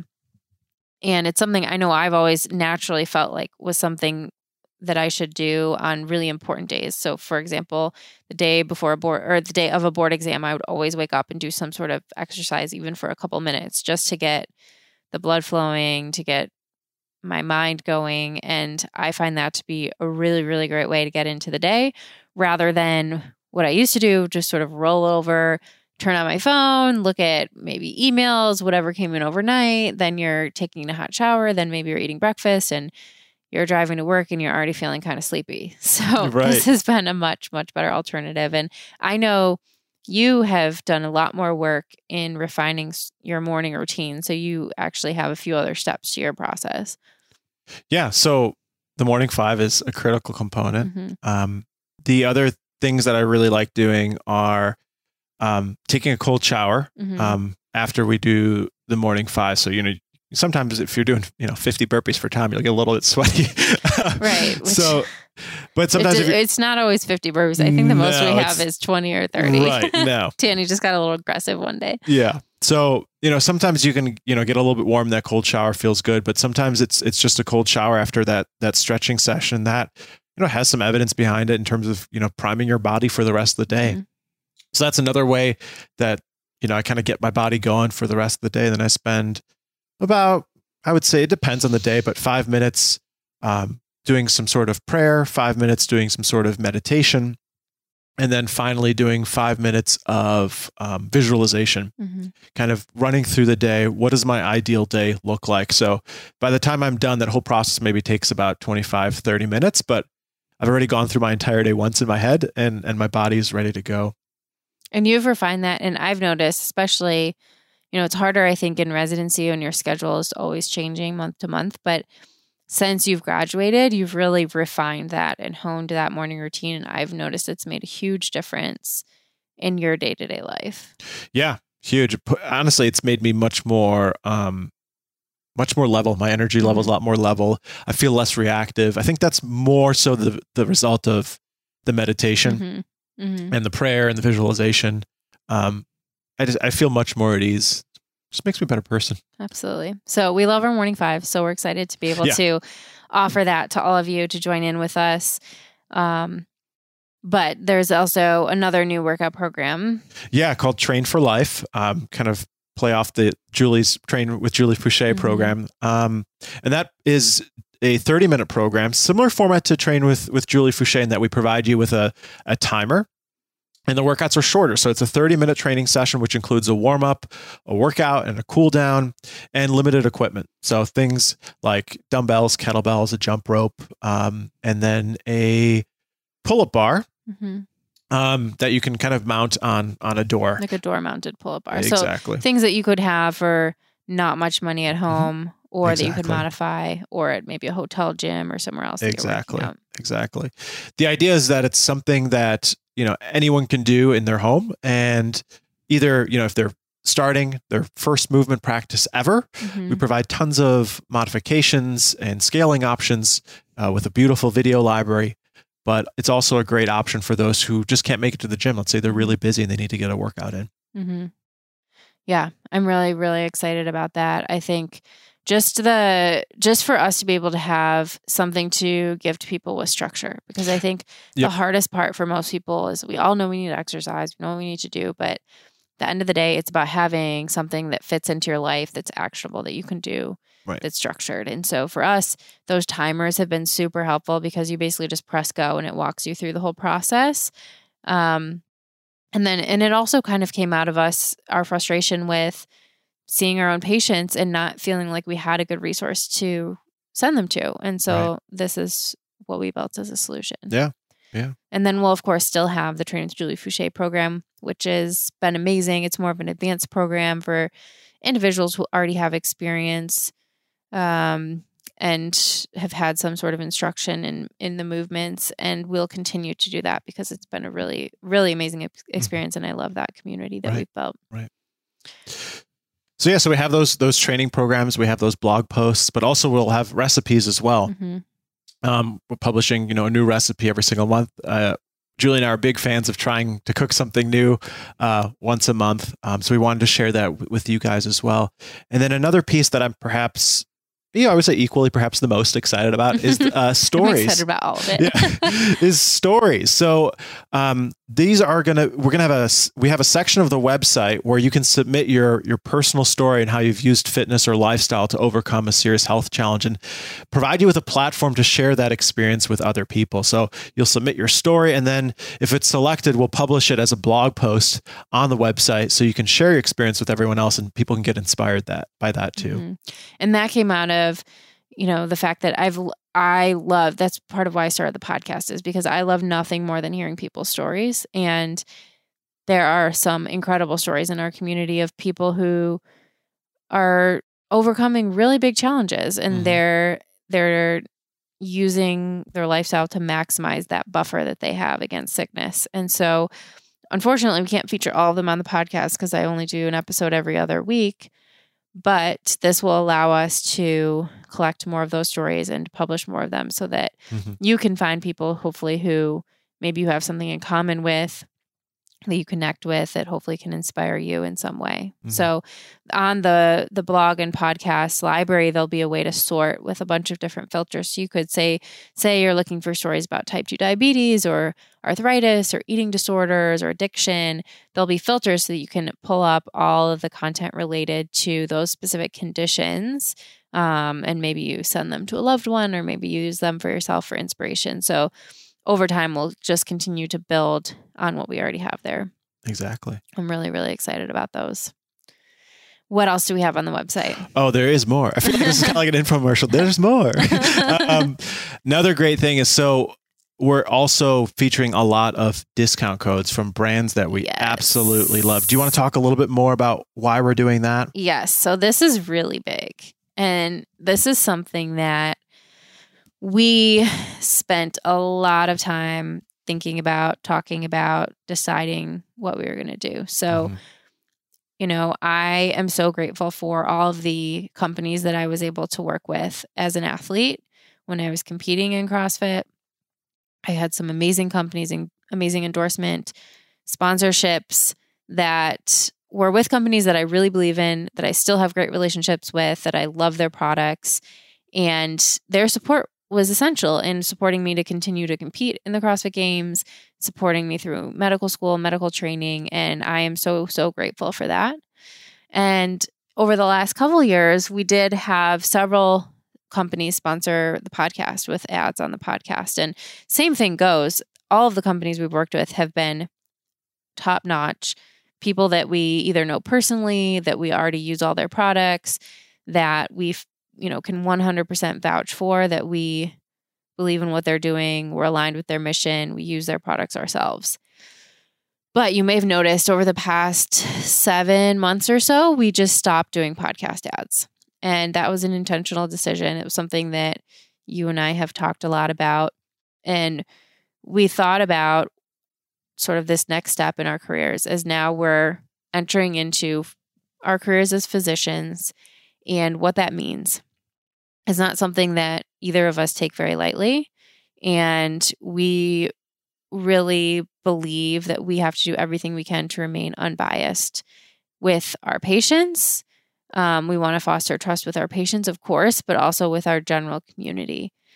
And so, even though, even when I was running the podcast ads, even though they 100% were genuine, there was always something in the back of my head that worried that people listening were thinking, I wonder if she's only talking about this because they're paying her and they're, you know, giving her money to support the production of the podcast. And I would never want that to be a question in the future. And so, what we've decided together is that from here on out, we're not accepting any money from industry. So, that means no podcast ads, that means no endorsement agreements, that means no Instagram influencer ads. You'll probably notice I have not posted any type of um, ads on my social media. It also means no affiliate accounts. So, even there are certainly plenty of programs now where companies will give you a discount code and that will give a discount to the customer, but also on the back end will give you as a quote unquote influencer uh, percentage as well. And so even those things we're not comfortable with because we don't want to receive any money from companies. Yeah, any form of compensation that might cloud our judgment. Exactly. we still want to give you guys information though, and we still want to give you our opinion. So, you know, we're not we're not anti-industry. We just don't want industry to form to cloud our judgment. So, Exactly. we still think that there are amazing products and services out there that are making our lives better that we want to share with you and help you sort through the noise of what's good quality, what has good evidence behind it versus what might not be so helpful. And we don't want to be restricted in what we can say about any of these companies. We want to be able to give you our honest opinion. And we still want to direct you to things that we believe in and that we find helpful. So, the compromise that we have decided on is that we are moving for the podcast to a subscription model. So it's a model that has worked for several other podcasts. Essentially, you all, as listeners, now have an opportunity to subscribe to support the podcast for the price of about an almond milk latte every month. One of my favorite treats that I probably buy too much of. Um, but I could sacrifice one a month, and I do for other other podcasts that I support. Um, but you have the opportunity to support the podcast, and in doing so, you will allow us to continue producing the podcast, to continue to expand what we're doing, to produce better content without having to rely on the support of companies. Mhm. And as a result of that, or as a perk of of supporting the podcast, we will give you access to discount codes for companies that we believe in, that we use, that we trust, that we vetted ourselves. Um, but you'll get discount codes to those companies. You can still get some benefit, but there is a 100% guarantee that we are not getting any money from those companies on the back end. So all of the benefit is going to you. Um, and then you're sponsoring the podcast so that we're staying clear of any money from industry. So, as a podcast subscriber, you will get access to those discount codes, which I'm already super excited about. A lot of the companies that are going to be providing codes that we've reached out to that are ones that we really love. And in addition, you'll also get access to our workout programs. So, depending on the level at which you're subscribing, everyone will get access to the Morning Five, which we already talked about how much we love that and how beneficial we think that is. But if you're subscribing at higher levels, you could also get access to the other workout programs. Mhm. So, our goal is that every single month you'll get more value back than you are putting in for what you're subscribing, whether it's through the discount codes, the programs, or anything else that you're using. All of the podcast content will still remain 100% free. And like I said, we're expanding the content already. So now we'll be having weekly episodes. That's all free. So even if you're not subscribing, don't worry. You're still going to get access to everything. Um, but we will have some other exclusive content for subscribers only. So they'll have an opportunity to ask us questions and to listen to Q and A's or ask us anything type episodes where we'll answer some some of the most top rated questions.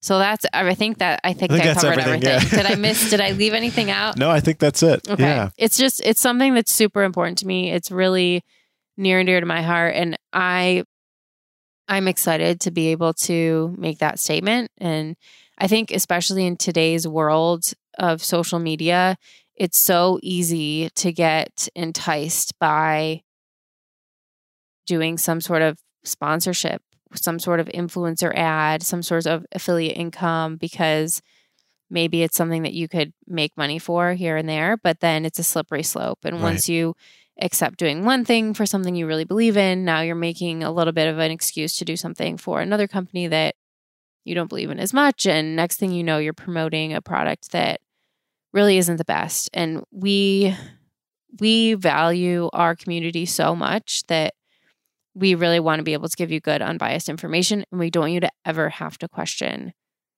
whether we're giving you advice just because we're getting paid because we're not going to be getting paid by anyone.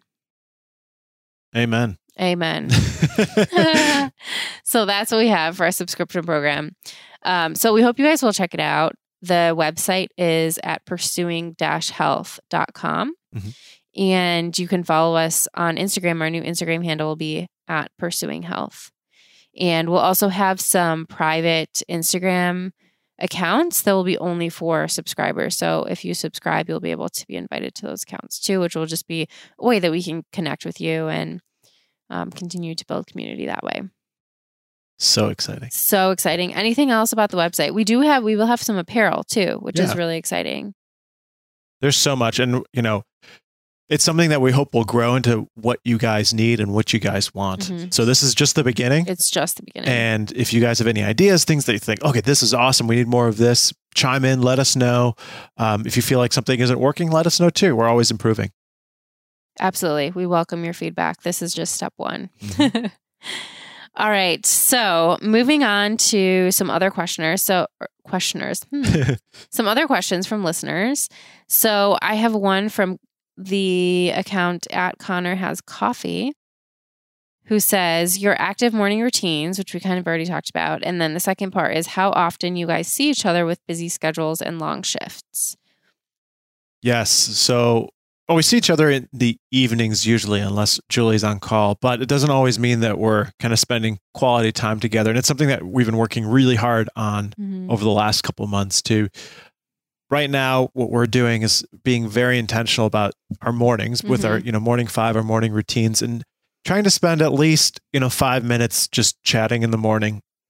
And then doing what I mean, this is again super nerdy, but our morning huddle, Yeah. um, where it's just time that we have to connect with each other in the morning and kind of quality time, drinking our coffee, talking about the day ahead, reflecting on the previous day.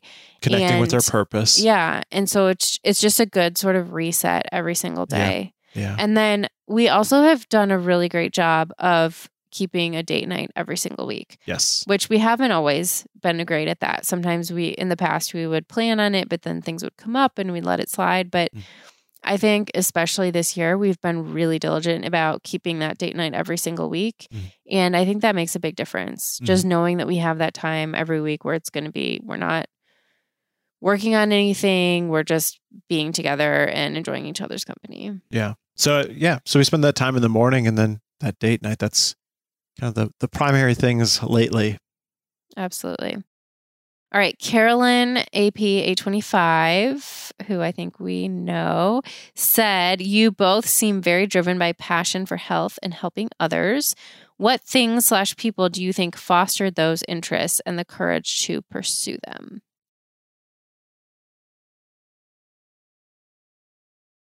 I think my parents, I mean, again, very typical answer, but my parents were all, my parents are very passionate people.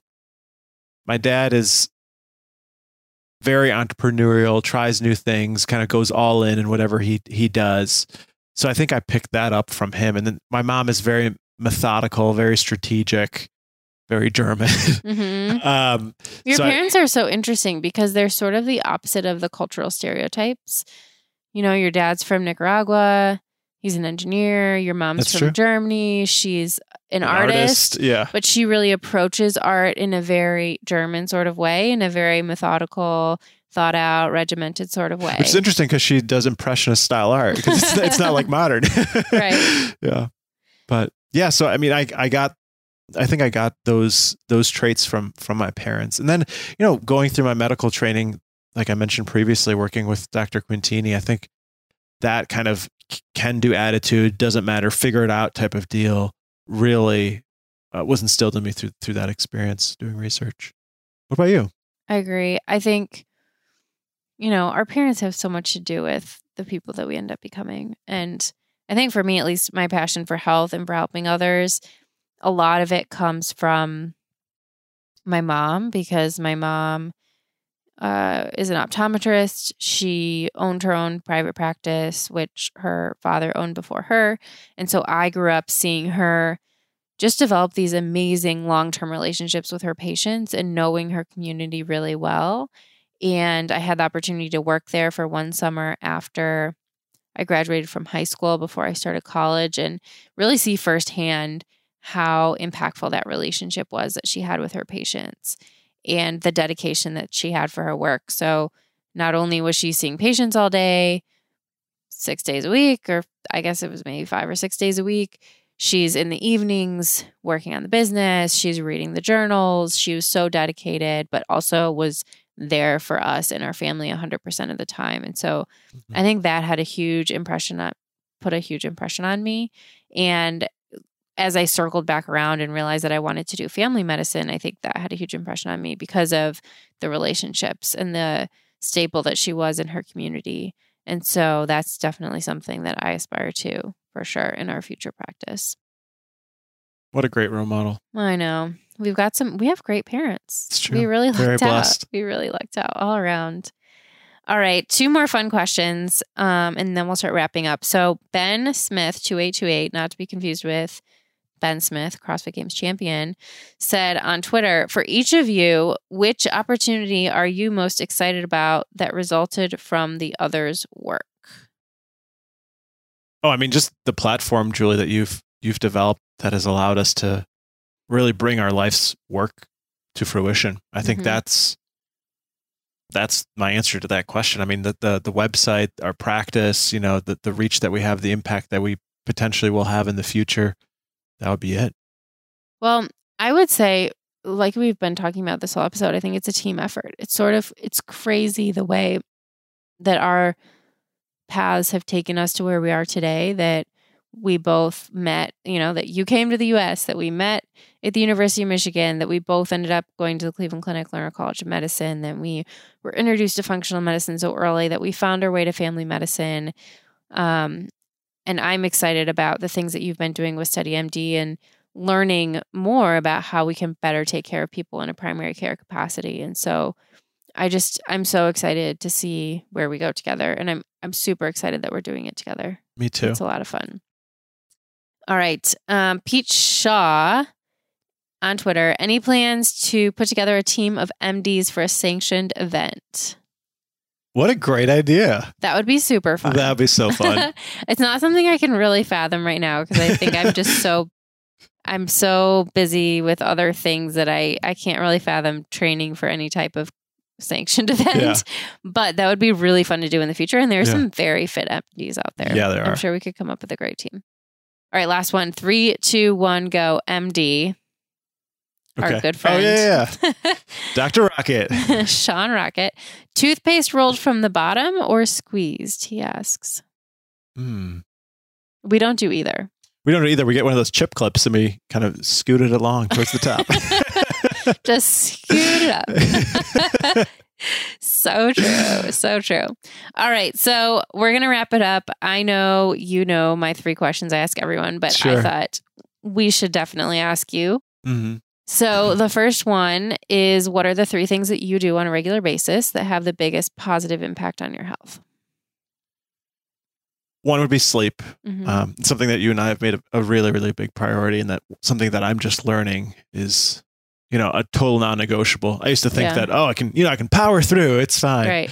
Um, but yeah, so sleep is a other little reason. known facts. I love sleep and I'm very good at it. Dani, not so much. yeah. But he has really upped his sleep game, especially over the last year or so. Yeah. And, you know, I'll share this with the rest of the world Mhm. um, because I think it's relevant and will bring awareness to, to this issue is that of sleep apnea. Yeah. I didn't know I had it for the longest time. I thought it was just normal to wake up in the middle of the night and wake up multiple times, wake up with a headache. You know, it's it's amazing. Like you read these things in textbooks and you don't think about yourself. Um, Or you read them in textbooks and you think you have every disease known to man. Right, right. One or the other. One or the other. Um, but yeah, so I, you know, I had those symptoms and eventually, you know, at the request of my amazing wife, said, why don't Oh, you? hey, how come you stop breathing every time you sleep? why don't you get a sleep study? So I ended up getting a sleep study and, and had moderate to severe, moderate to severe sleep apnea and did the whole thing, got a CPAP machine, and I feel amazing. It is just unbelievable how good you can actually feel. I encourage everyone who has suspicion of having sleep apnea, if their doctor recommends it, please get it done. It is totally worth it. It can literally change your life. Um, I, for one, felt like I got smarter overnight by the fact that I was able to get a good amount of sleep, Mhm. uninterrupted sleep. Um, so that's. But it didn't happen overnight. I mean, maybe overnight, but it took you a few months to get used to the CPAP Oh, because sure. and I think yeah. that's probably one of the biggest obstacles to people in actually getting treatment is it's uncomfortable and it's hard to get used to. So do you Mhm. have any advice for people who Yeah, going through absolutely. that. So one big piece of advice is to be mindful if there's many different types of masks. Mhm. You know, everyone has a different shaped face and there's so many different types. There's ones that don't even involve your mouth. It's just a nasal pill that sits on your nose. There's ones that, you know, cover your mouth and nose. Uh, there are ones that have the the tube coming from out in front of you, ones that have the tube coming out from the top of your head. There's so many different types. So if you get frustrated and you feel like, you know, I don't have a good seal or this feels really uncomfortable, give it another try. Try another mask. Most places will allow you to try different masks. Mhm. And two, know that it can take easily a month to get used to this thing. Certainly, initially, it kind of felt awkward and it felt weird, and it took me a long time to, you know, you know, about a month to get get I used feel to like it. it took more. I think it was even a, a few months before took- you really settled in. Yeah, it took me about a month to really be able to tolerate it for the full night, Yeah. and then probably another month or two to really be able to sleep with it. And and now it's like anything else, I really don't even notice it. Yeah. And I make and a, if you can't sleep with it, if something happens, you don't have it with you and you can't, you were like freaking out. Yeah, because I know how good I can feel. Right? I know what it feels like not to get good sleep. But now when I, you know, let's say that I'm for one reason or another that I that I don't have access to the the machine and I sleep, I feel horrible. Mhm. It, you know, I look back now, it's kind of like I was hungover every single day, kind of that hungover feeling every single day. Mhm. Um, so anyway, Yeah, Public you talk about like we talk about it with nutrition all the time about how oh people don't know how good they can feel until they start feeling good and they get you know maybe they get rid of some of the processed foods or the sugar from their diet and all of a sudden they realize wow this is how good I can actually feel and I think the same thing goes with sleep if you're not getting good quality sleep you're probably living in this fog that you think is normal right. and so you don't really see a problem with it but you don't know how good maybe you could feel if you were getting much better Yeah. quality sleep Absolutely.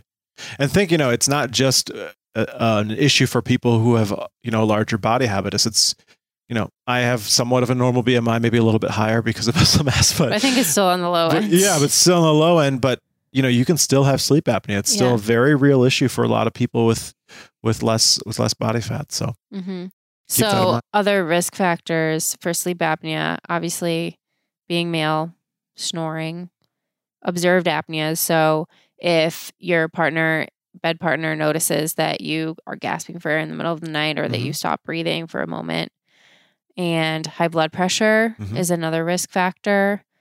shirt collar size greater than 17. Yeah. So, a larger neck circumference. Being Mhm. overweight is a risk factor, but it doesn't mean that you have to be overweight to have it.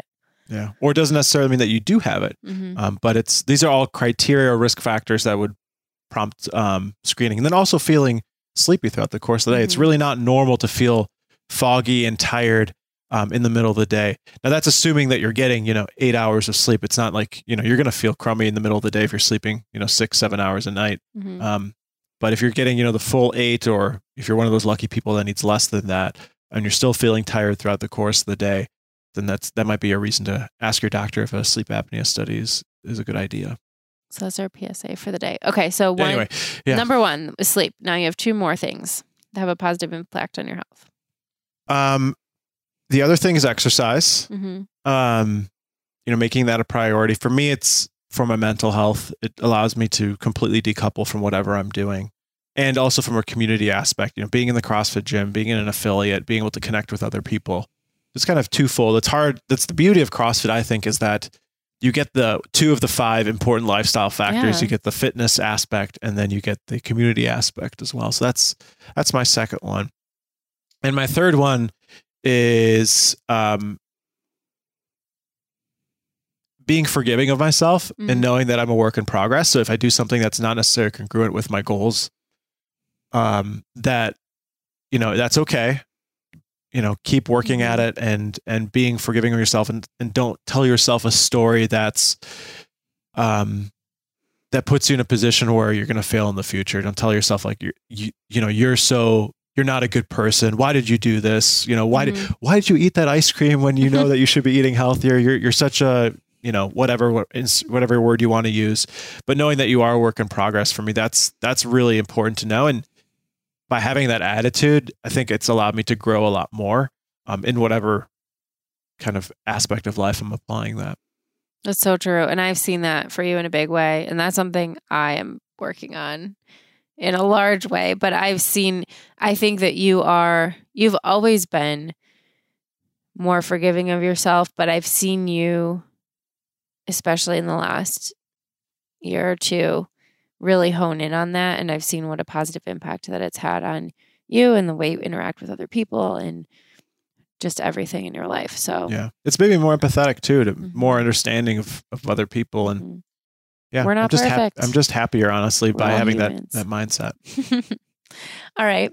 What is one thing that you think would have an impact on your health, but you have a hard time implementing it? Probably nutrition. I think this is a common one. Um, yeah, making good choices on a regular basis. It's not to say I eat poorly, Mhm. generally speaking, but I think making making more consistent good choices and not having as many cheat meals or making excuses for why I'm having this or having that. You know, using excuses like, "Oh, I just worked out, so I can have this." That it's not a healthy treat. That kind of thing. Um, but that's that's something I, I think I struggle with. I think it's a lot something a lot of other people struggle with too. Absolutely. Yeah. Like you said, a work in progress Yeah. and don't beat yourself up about it. Right. But just bring awareness to it. Last question What does a healthy life look like to you? So I've thought about this a lot because I hear it every two weeks. oh, thank you for Yeah. listening to my Um, podcast. You're, you're welcome. Um, but to me, it's it's a healthy life is one that is filled with peace, really, and that's from many different aspects. Peace in the sense that you provided value to the world, that you made it a better place, that you love people, um, and peace in the sense that um, you're not anxious doing it because it's very easy to get anxious saying, okay, I have to do all these things so that I, you know, I can leave a legacy or I can, you know, be as good as possible or be productive or whatever it may be. But being at peace and, and living kind of in the moment, I think that's a really, that for to me, that's kind of, to me, this question is really what's a, a, a life that's well lived. Mhm. Um, and that's, that's what I think a, a life that's well lived is, is one that's, that has peace around it, that the individual is at peace with what they're doing and, and how they're living. Beautiful. I love it. It's a great note to end on. Yeah. Well, this has been really fun. yeah, I think we should do it again sometime. Thanks for having me. and thank you guys all for listening. And you can look forward to Dani appearing more on the podcast with these Pursuing Health Pearls on our alternate weeks. And make sure that you check out pursuing health.com, which is our brand new website starting today, and at pursuinghealth.com on Instagram. Where can listeners find you on social media? They can find me at Daniel Urcuyo, MD, on Instagram, and that is pretty much it, I think. All right. And on the website, you can find yes. lots from Dani there too. So thank you guys for tuning in. Thanks for sitting down with me. Thank you, everyone. Thank you, Julie. Hey there, thanks so much for tuning into this episode. We hope you enjoyed listening to our story as much as we loved sharing it. We are so excited for this next chapter of Pursuing Health, and as I mentioned at the beginning of the episode, we hope you'll consider subscribing for less than the price of a latte every month. We are very dedicated to remaining as unbiased as possible by not accepting compensation from companies for endorsement or sponsorship. And it's your support that will allow us to continue to produce and improve the quality of the podcast from this point forward. It is our intention that by subscribing, you'll get back more value than you give through our exclusive discount codes, Ask Us Anything forum, Morning Five sessions, and other training programs. And we only intend to increase the benefits to subscribers as time goes on. So go ahead and visit pursuing health.com forward slash subscribe to learn more and subscribe. Again, that's pursuing health.com forward slash subscribe. Thank you again so much for listening, and we'll catch you next time on Pursuing Health.